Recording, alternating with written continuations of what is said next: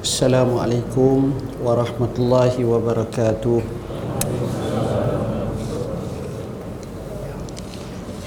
أحمدك ربي كما علمتنا أن نحمد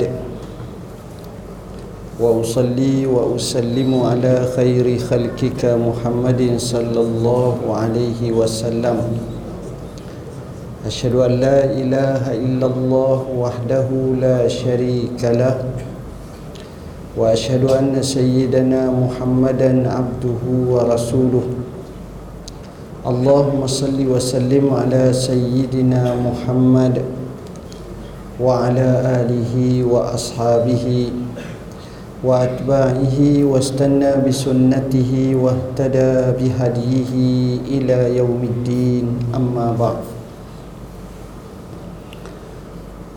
Yang saya hormati sahibul fadilah pengurusi majlis yang berusaha pengurusi surau Al-Mustaqimah.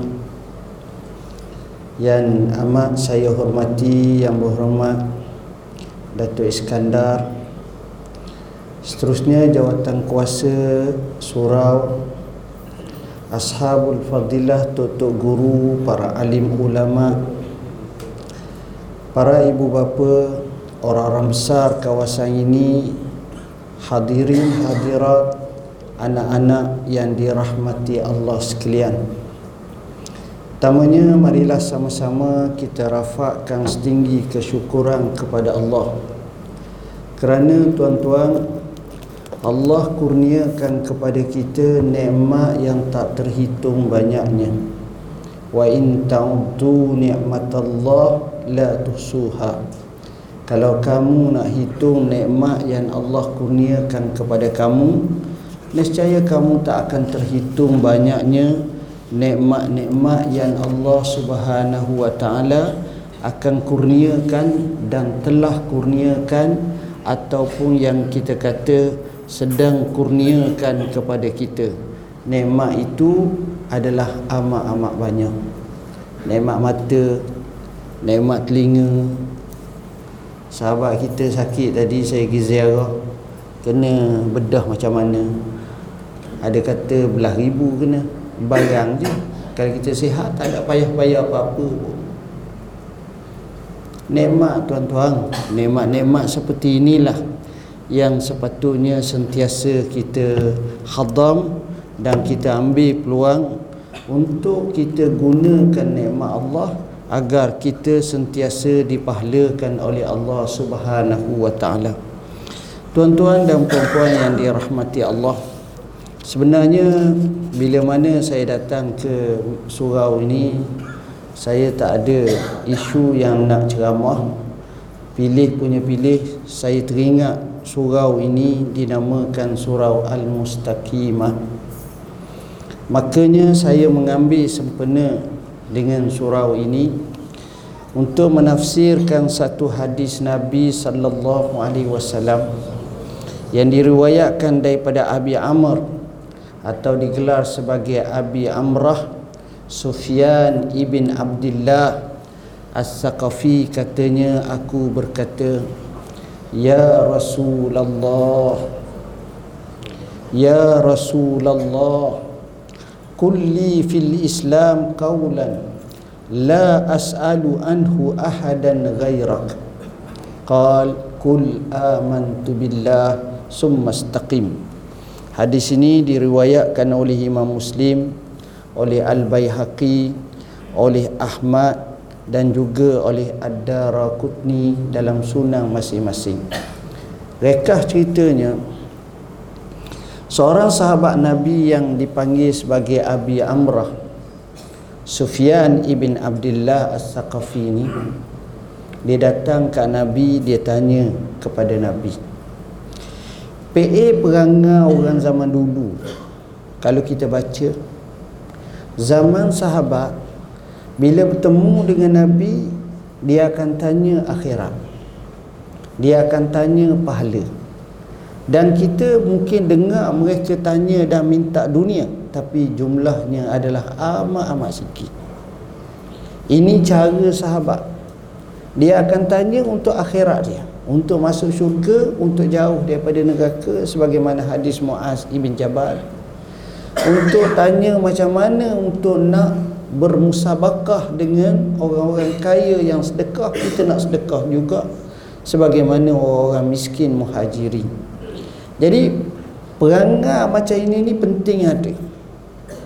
Kita tengok orang tu yang hebat yang yang yang alim yang soleh kita cuba tanya yang baik-baik yang macam mana untuk membawa kepada kebaikan. Ini perangai sahabat Rasulullah sallallahu alaihi wasallam. Apa macam nak habis ni? Macam mana ni? Kita tak ada Patut pakai itu. Kau mana satu dah?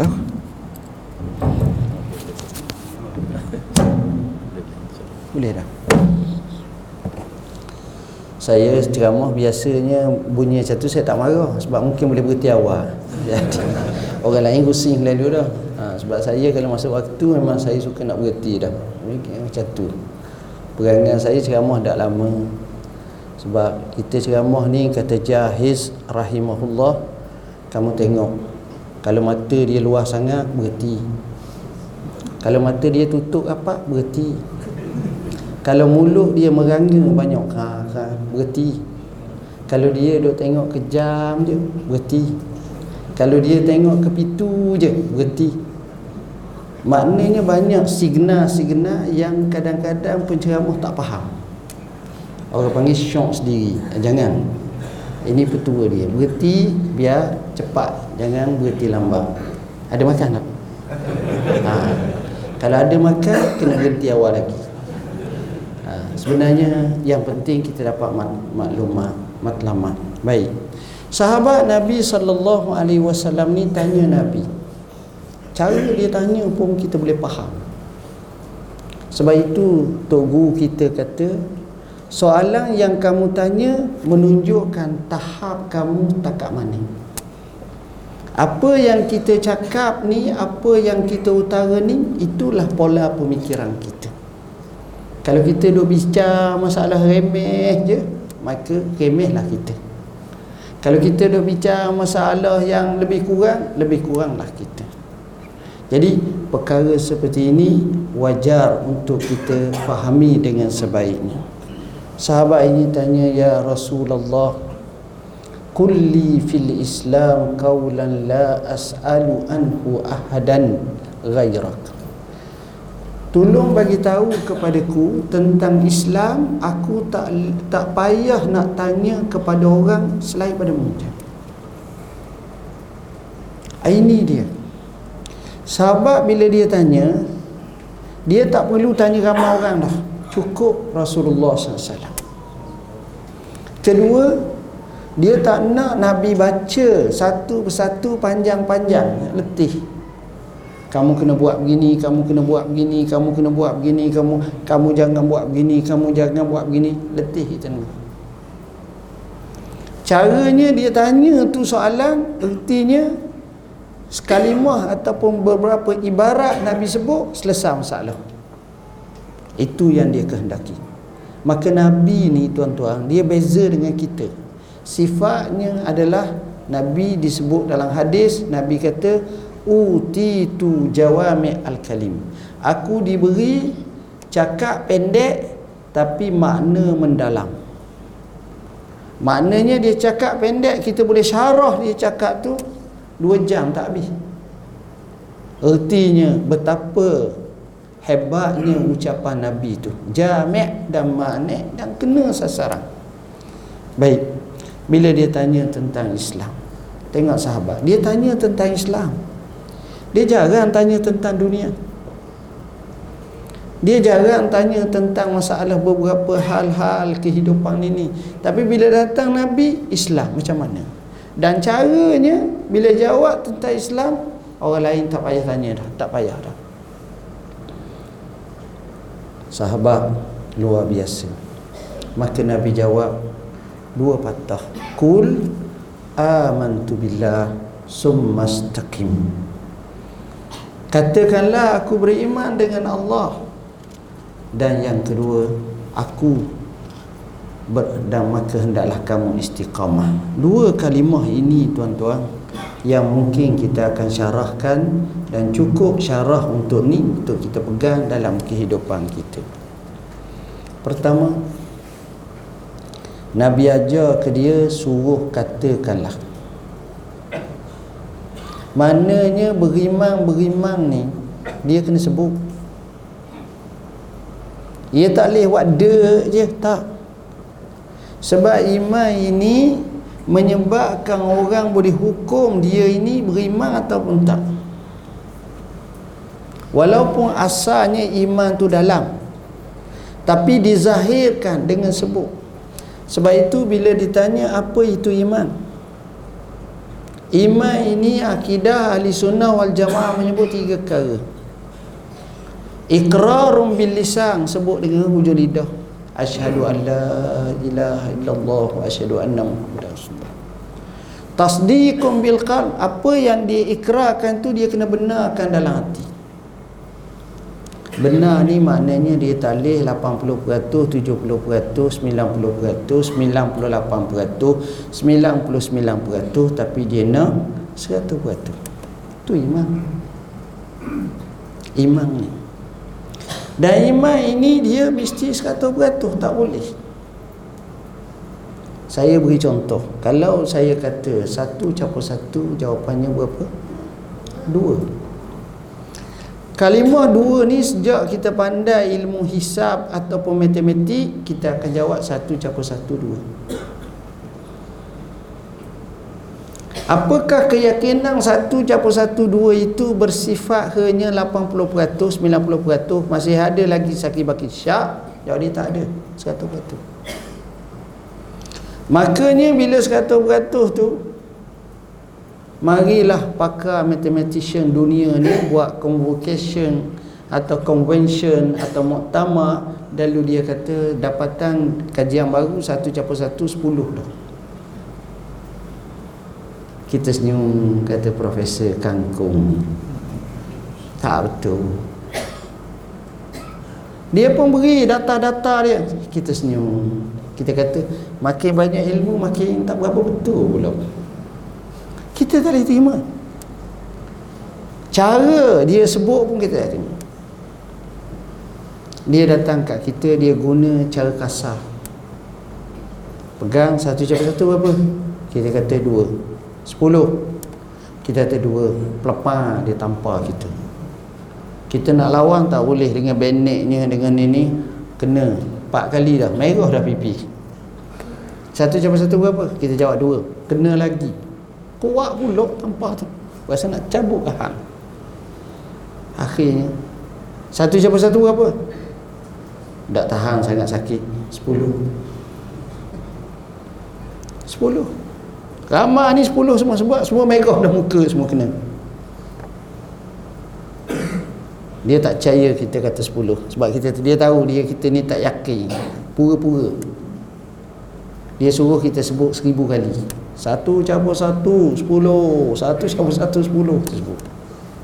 Tengah sebut kita sakit perut Kita kata nak pergi tandah sekejap. Kita pergi tandah Keluar tandah Temu kawan kita nak masuk Kita pun tanya Satu campur satu Hehehe Dua La ilaha illallah kau duk zikir wiri kat 680 kali dan satu campur satu sepuluh tiba-tiba temu tanda satu campur satu balik kenapa Syekh sebab itu kita pegang kita dah percaya dah kita tak berubah dah Okey, cara kedua tak boleh. Cara ketiga. Dia datang kat kita, dia kata satu campur satu, sepuluh. Saya nak bagi kepada awak duit ni. Nak letak lima ribu ringgit. Tak boleh lah, kita kata. Satu campur satu, sepuluh. Sedua. Dia kata sebut sepuluh je. Tak boleh. Akhirnya kata tambah kosong satu lagi. Lima puluh ribu. RM50,000 kita mikir week lepas dah sebuah ha. tak satu campur satu dua kita kata dia kata ni last tambah kosong satu lagi satu campur satu sepuluh. Kita mari mikir kalau lima ratus ribu rumah selangor ku boleh dah semua. Comel benar dah tu. Cantik. Akhirnya tuan-tuan akhirnya kita kata ginilah. Kau nak beri kau beri. Aku boleh kata tapi hatiku tetap kata satu campur tu dua aku akan sebut depan kamu satu campur satu sepuluh. Sebab aku nak duit itu tapi aku tak boleh nak tipu. Satu campur satu dua. Kenapa cara kerah pun, cara pujuk pun, cara orang sebut seminar, muktamar pun kita tetap kata satu campur satu dua. Sebab kita yakin kita imani dah. Iman ni benda macam tu, dia tak boleh nak berubah. Dan nombor tiga, iman ini dia kena ada wal amalu bil jawarih awil arkan. Dia kena ada action. Kalau tak ada action, dia tak panggil iman.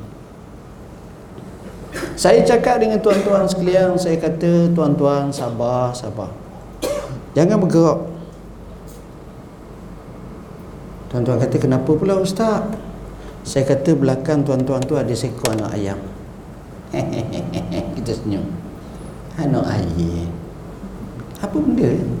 Sebab dalam kepala kita terpeta anak ayam ni tak ada apa satu. Tak boleh buat apa. Tapi kalau saya kata sabar, sabar, diam.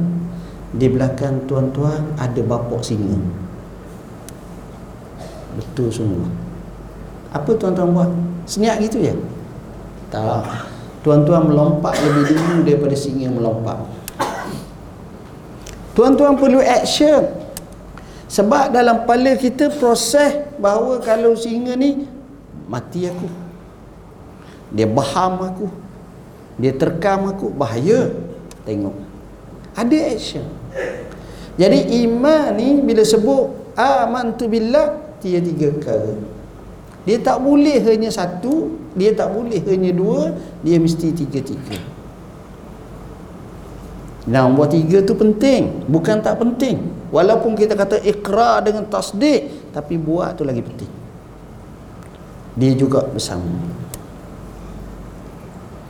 Sahabat kita sakit. Bila sakit pergi ke hospital pakar.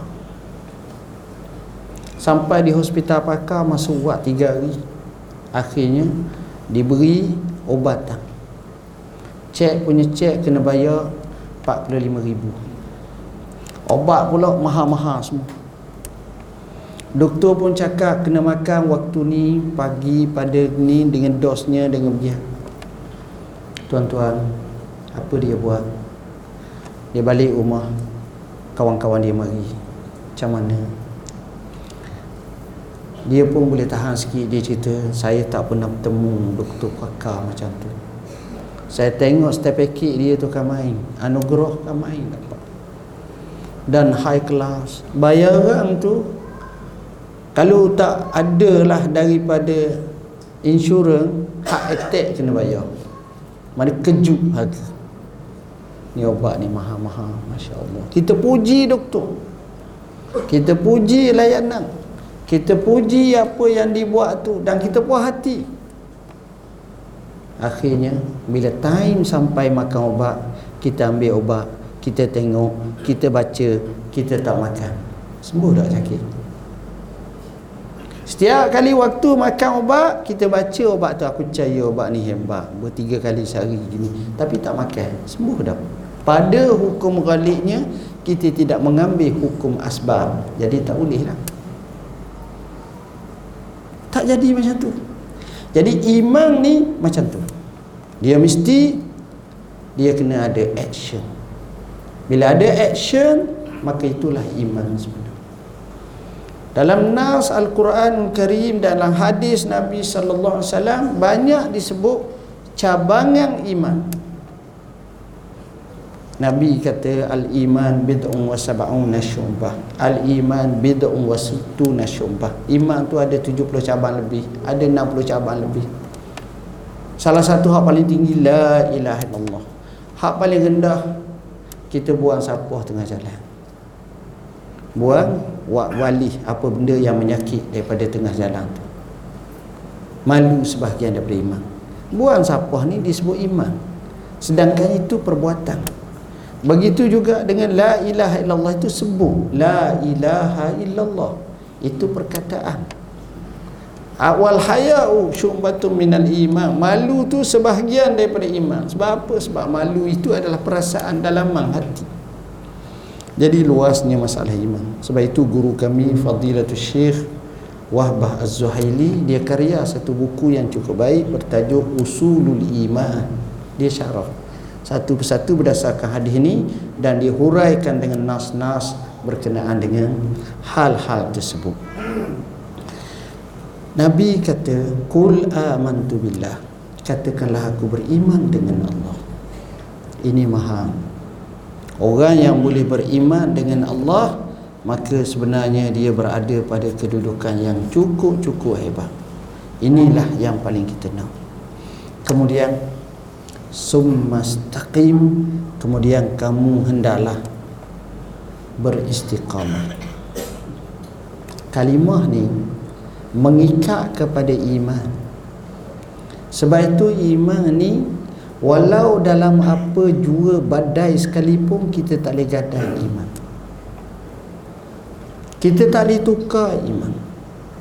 Kita baca sejarah orang-orang yang keluar daripada Islam ni kadang-kadang kerana imannya nipis.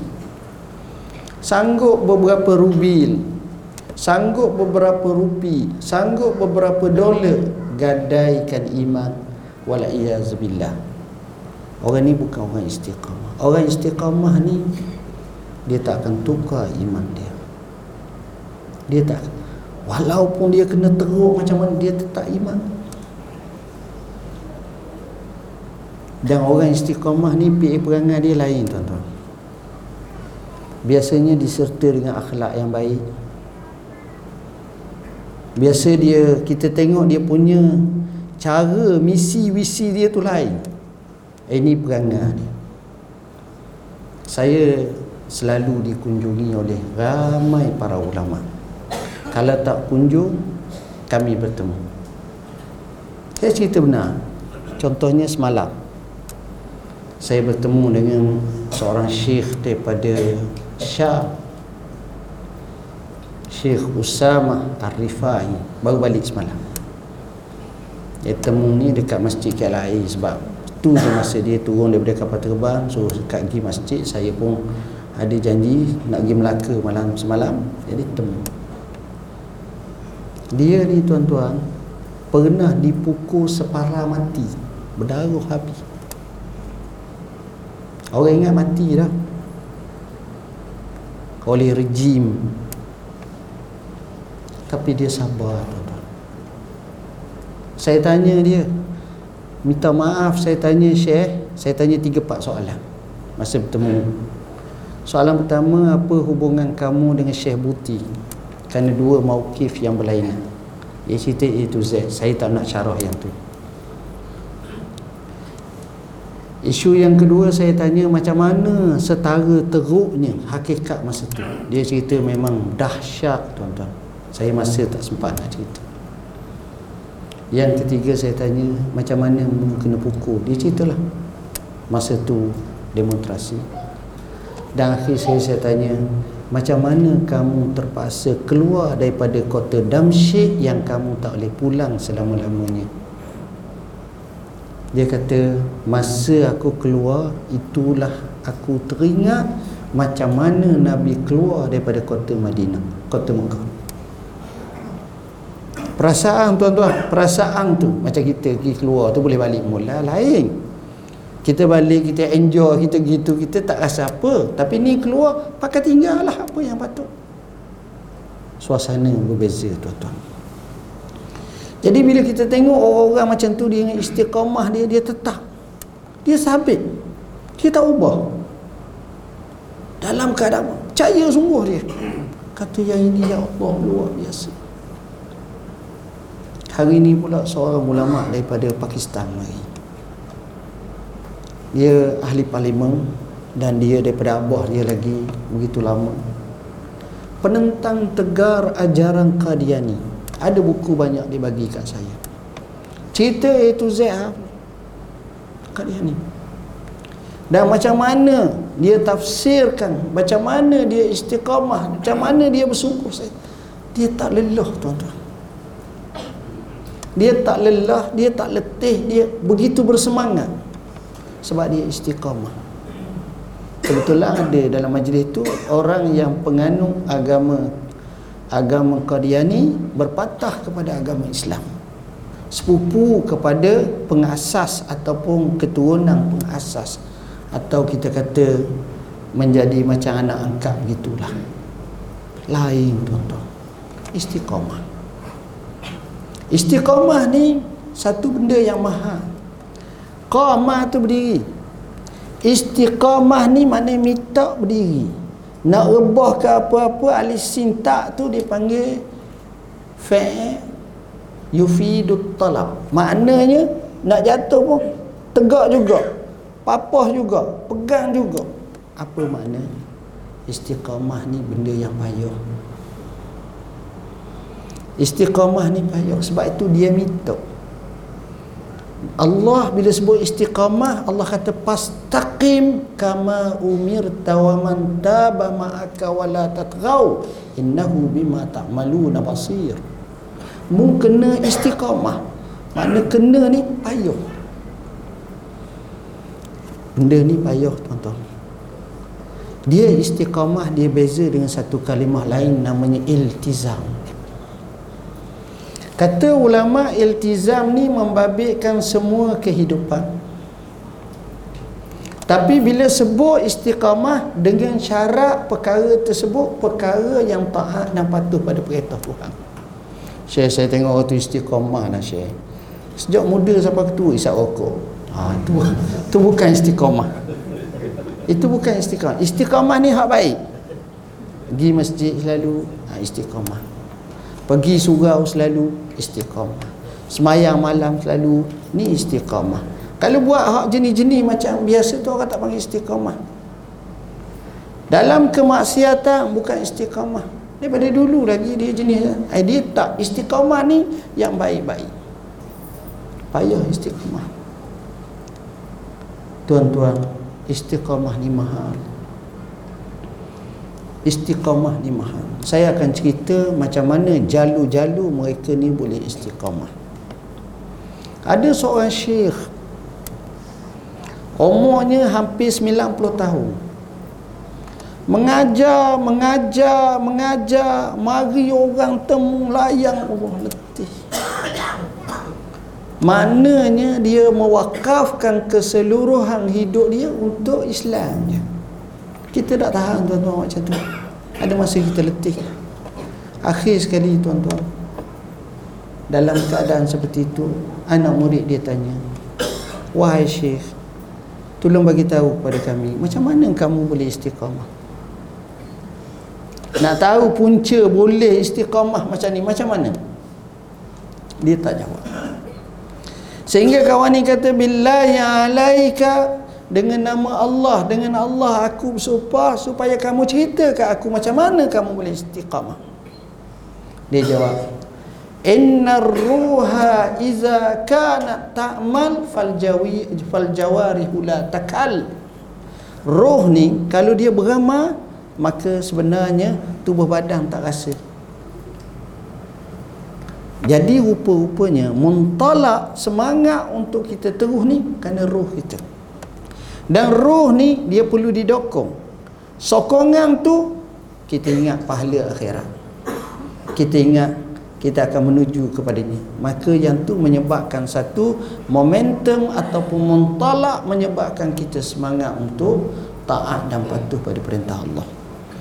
Tuan-tuan ada seorang zaman tabi'in atau tabi'it tabi'in zaman dulu zaman kuat Islam namanya Al-Amash. Orang gelar dia dengan nama Sulaiman bin Mihran. Dia sakit nak mati. Bila sakit nak mati anak-anak murid dia pun rasa susah hati. Keluarga dia nombor satu paling susah hati. Nangis semua. Dia kupur sekederak yang ada. Lalu dia kata apa?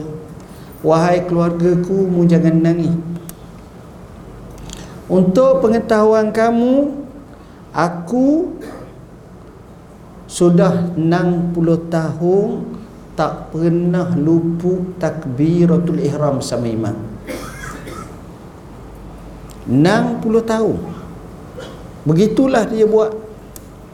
Apa makna tak pernah luput takbiratul ihram sama imam? Ada empat. Pertama dia semayang di masjid imam tak duduk rumah kita melainkan suami kita tu imam tapi dia semayang di masjid juga pertama Kedua semayang pada awal waktu. Ada kata imam mari semayang Jumaat kepak. Tak ada. Semayang zuhur kepak pun tak ada. Walaupun kita kata waktu tu masih ada lagi. Orang tak buat macam tu. Lepas pada masuk waktu 10-15 minit paling lewat pun ataupun 5-6 minit selepas azan semayang. Yang ketiga orang macam ni biasanya dia duduk sah pertama. Kalau sah akhir tu dan dah ujung dia tahiyat akhir je. Dan yang keempat sudah barang tentu orang ini dia istiadat, dia sedia datang ke masjid awal yang membawa pada khusyuk semayang dia. Tengok istiqamah macam mana dia. Di Mekah ada seorang hamba Allah. Di Mekah. Ada seorang nama Allah, hamba Allah namanya Abdullah Al-Asir.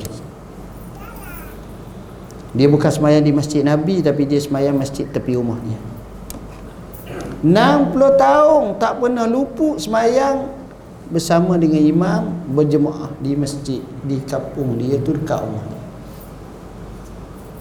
Syekh, apa sebut orang jauh kampung kita pun ada. Peliknya dia ini paralyzed. Pergi masjid ngakuk faham makna ngakuk tak boleh nak jalan. Mengakuk mengakuk pun pergi masjid. Kita sihat segar bugar tak tak gauk pun tak pergi masjid tengok istiqamah dia macam mana dia boleh istiqamah? Kita kata hei pelik orang macam ni istiqamah. Kita tengok orang yang rajin belajar. Macam mana dia istiqamah dia rajin belajar rajin belajar rajin belajar. Siapa nak mati pun dia belajar. Al-Bayruni orang gelar dia sebagai Abu Raihan Al-Bayruni Abu Raihan Al-Bayruni ni kata Gustav Lobong lebih hebat daripada Socrates, Pluto, Aristotle. Ahli falsafah Greek dan Yunani tapi Al-Bayruni amat hebat. Hebatnya Al-Bayruni rahimahullah dia mati umur 78 tahun.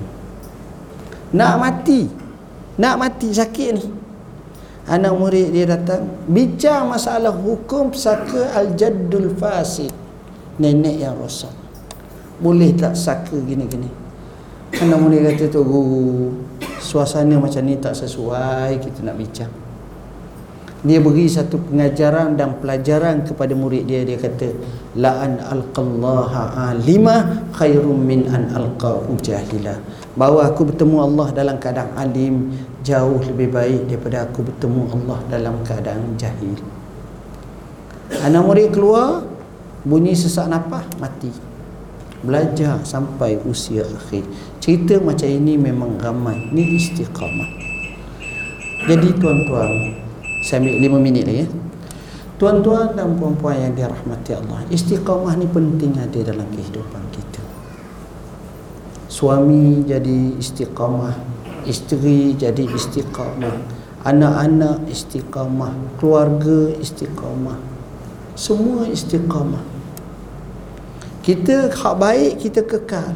Kita tambah. Kita kekal kita tambah. Ada orang tu istiqamah dia masuk masjid dia akan bagi seringgit di masjid. Bagus. Kemudian dia tambah lagi, kemudian dia tambah lagi. Akhirnya dia jadi Saya dapat satu maklumat daripada sahabat-sahabat zakat ni, hak kerja zakat. Dia kata ada orang tu tahun pertama dia keluar zakat 20 ribu ringgit. Banyak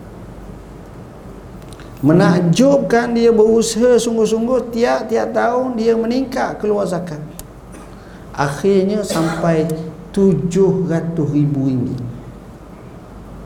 700 ribu tu nisbah 2.5% baru. Maknanya harta dia juta dah. Hebat. Istiqamah. Istiqamah dalam perkara macam ni. Istiqamah dalam agama ni perkara tu sukar tapi balasannya cukup besar. Sebab itu masalah iman ni, kalau kita nak istiqamah ni dia tak boleh. Rasulullah sallallahu alaihi wasallam pernah bersabda Iman kita ni tak akan istiqamah melainkan hati kita istiqamah. Dan hati kita tidak akan istiqamah melainkan lisan kita istiqamah. Mana latih lisan kita ni istiqamah bawa kepada hati istiqamah akhirnya iman pun jadi istiqamah. Dan orang istiqamah ni kita tengok kita rasa puas hati dalam hidup. Orang istiqamah bila dia mati pun orang kata puas hati dalam hidup. Tapi orang tak istiqamah ni tuan-tuan. Pertama dia tak berjaya. Kedua hati dia akan rasa susah hati. Ketiga dia biasanya tak boleh buat apa-apa. Selalu gagal. Tapi orang istiqamah ni penting baca sejarah ulama-ulama yang terbilang oh dia istiqamah kita tengok Umar Mukhtar. Dia mati. Dia istiqamah. Dia tak kisah. Cara jawapan itu dilakarkan dalam tulisan dengan tulisan tinta emas. Kesan istiqamah. Orang yang bunuh dia yang gantung dia yang ni orang tak kenal pun nama. Tapi dia sampai sekarang orang kenal nama. Pak Hamka kata hidup hanya sekali. Justru biarlah bererti kalau empat kali senang tuan-tuan. Saya tahu berapa kali dah? Dua. Ada dua lagi Ustaz. Senang. Ni sekali ni je. Peluang ni sekali ni. Saya selalu sebut Hidup kita Ciptalah sejarah yang baik. Kerana tindakan-tindakan kita ni Akan dibaca pada hari akhirat kelak. Inilah keadaan. Mesti Hidup kita ni Orang akan baca. Orang akan tengok apa dia buah ulasannya dua perkara dua patah kan? Dia tu baik. Dia tu eh berat teruk. Sedangkan kita hidup 60 tahun 70 tahun dia ulasan dua patah kan? Ni baik. Mak tu macam mana? Berat berat berat. Cukup. Palah Allah Palah baik sangat orang. Ah, Okey. Yang kita duk semayang kuat puasa kuat sedekah banyak buat apa-apa orang ulah dua patah baik atau tak baik? Ini penting tuan-tuan istiqamah. Istiqamah ni kena minta. Sebab dia mayati.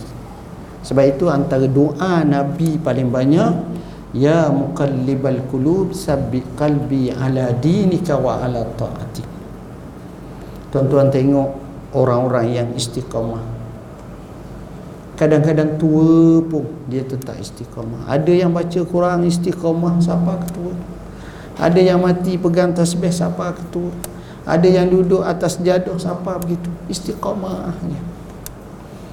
Istiqamah ni perkara yang kita tak nak hanyalah yang fardu tapi yang sunat-sunat juga kita istiqamah.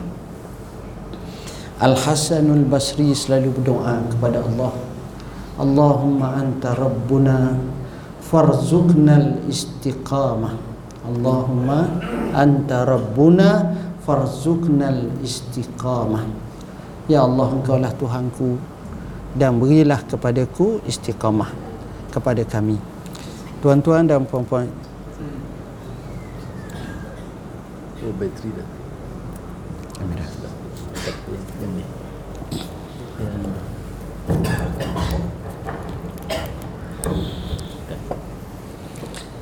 Terima kasih tuan-tuan. Memang masa pun sudah habis dah. Jadi kita nak gulung je lah. Ha, InsyaAllah. Uh, tuan-tuan dan puan-puan yang dirahmati Allah. Dengan sebab itulah apabila kita sebut tentang istiqamah ni, kita perlu. Surau sahaja nama mustaqim, orang tak mustaqim berat. Ha, kita bukan nak nama je tapi kita nak ambil semangat nama tu kita juga istiqamah. Saya bila saya ceramah tajuk-tajuk tuan-tuan saya tak nampak muka tuan-tuan. Saya juga akan serlahkan pantukan pada diri saya. Jadi kita sama-sama kena fikir macam mana nak bina istiqamah. Dalam hidup kita bila kita istiqamah kita perhati banyak. Semua dia boleh istiqamah. Apa ni burung yang buat sarang boleh istiqamah ikan salmon dia cari tempat asal dia dia istiqamah. Allah Subhanahu wa taala sebut wallazi qaddara fahada. Tengok.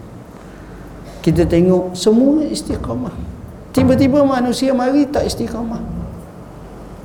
Ini penyakit. Sebab kita banyaknya aghyar istiqamah ni penting oleh kerana itu marilah sama-sama kita memahami bahawa istiqamah ni satu tuntutan dalam Islam. Insya-Allah saya tak dapat nak contohkan dengan panjang lebar, sepatutnya saya boleh lagi kerana dek kekangan masa. Apa yang saya syarahkan ini ada dalam buku kami Al-Kafi, Tatmim Al-Kafi yang kami buat hampir 20 tahun baru siap. Ini bukan kerana istiqamah, kerana tidak istiqamah kalau istiqomah sekejap lagi saya tulis saya berehat 18 tahun. Start balik ah, barulah siap Alhamdulillah. Tapi sekurang-kurangnya kita selesai. Buku tentang gaji belajar tinta nasihat buat tuntut ilmu ni saya cerita macam-macam tokoh ulama yang sungguh-sungguh. Buku berkenaan Baitul Maqdis bumi berkah resolusi Azhar dan juga apa yang berlaku di Putrajaya baru-baru ini saya langsungkan saya hadir ke Azhar baru ni tengok macam mana perbincangan Baitul Maqdis. Azhar mencadangkan isu Baitul Maqdis hendaklah dijadikan sebagai tahun ni tahun Baitul Maqdis 2018 dan dijadikan silibus di universiti atau di sekolah Azhar tu sama ada menengah, rendah ataupun sanawi ataupun atasan kaji berkenaan dengan Baitul Maqdis. Sudah sampai masanya. Begitu juga masalah keluarga rumahku syurgaku saya cerita macam mana keluarga-keluarga yang berjaya. Dan buku terbaru juga kami Matla'ul Badrai. Buku ni tuan-tuan ah, banyak bolehlah tuan-tuan baca sendiri tengok macam mana supaya sama-sama kita hadam maklumat-maklumatnya. Sebenarnya yang paling penting ialah kita dapat amalkan ilmu dan kita dapat fahamkan dengan sebaik mungkin dan seterusnya kita istiqamah apa yang kita pelajari. Aku qauli hadza wa astaghfirullah alazim li wa lakum. Mohon maaf bahasa yang saya guna kasar tak sesuai dengan khalayak sahabat-sahabat rakan-rakan di sini. Wassalamualaikum warahmatullahi wabarakatuh bismillahirrahmanirrahim اللهم فقهنا في الدين علم التويل اللهم اجعلنا من الذين يستمعون القول فيتبعون احسنه اللهم ربنا اتنا في الدنيا حسنه وفي الاخره حسنه وقنا عذاب النار وصلى الله على سيدنا محمد وعلى اله وصحبه وسلم والحمد لله رب العالمين والسلام عليكم ورحمه الله وبركاته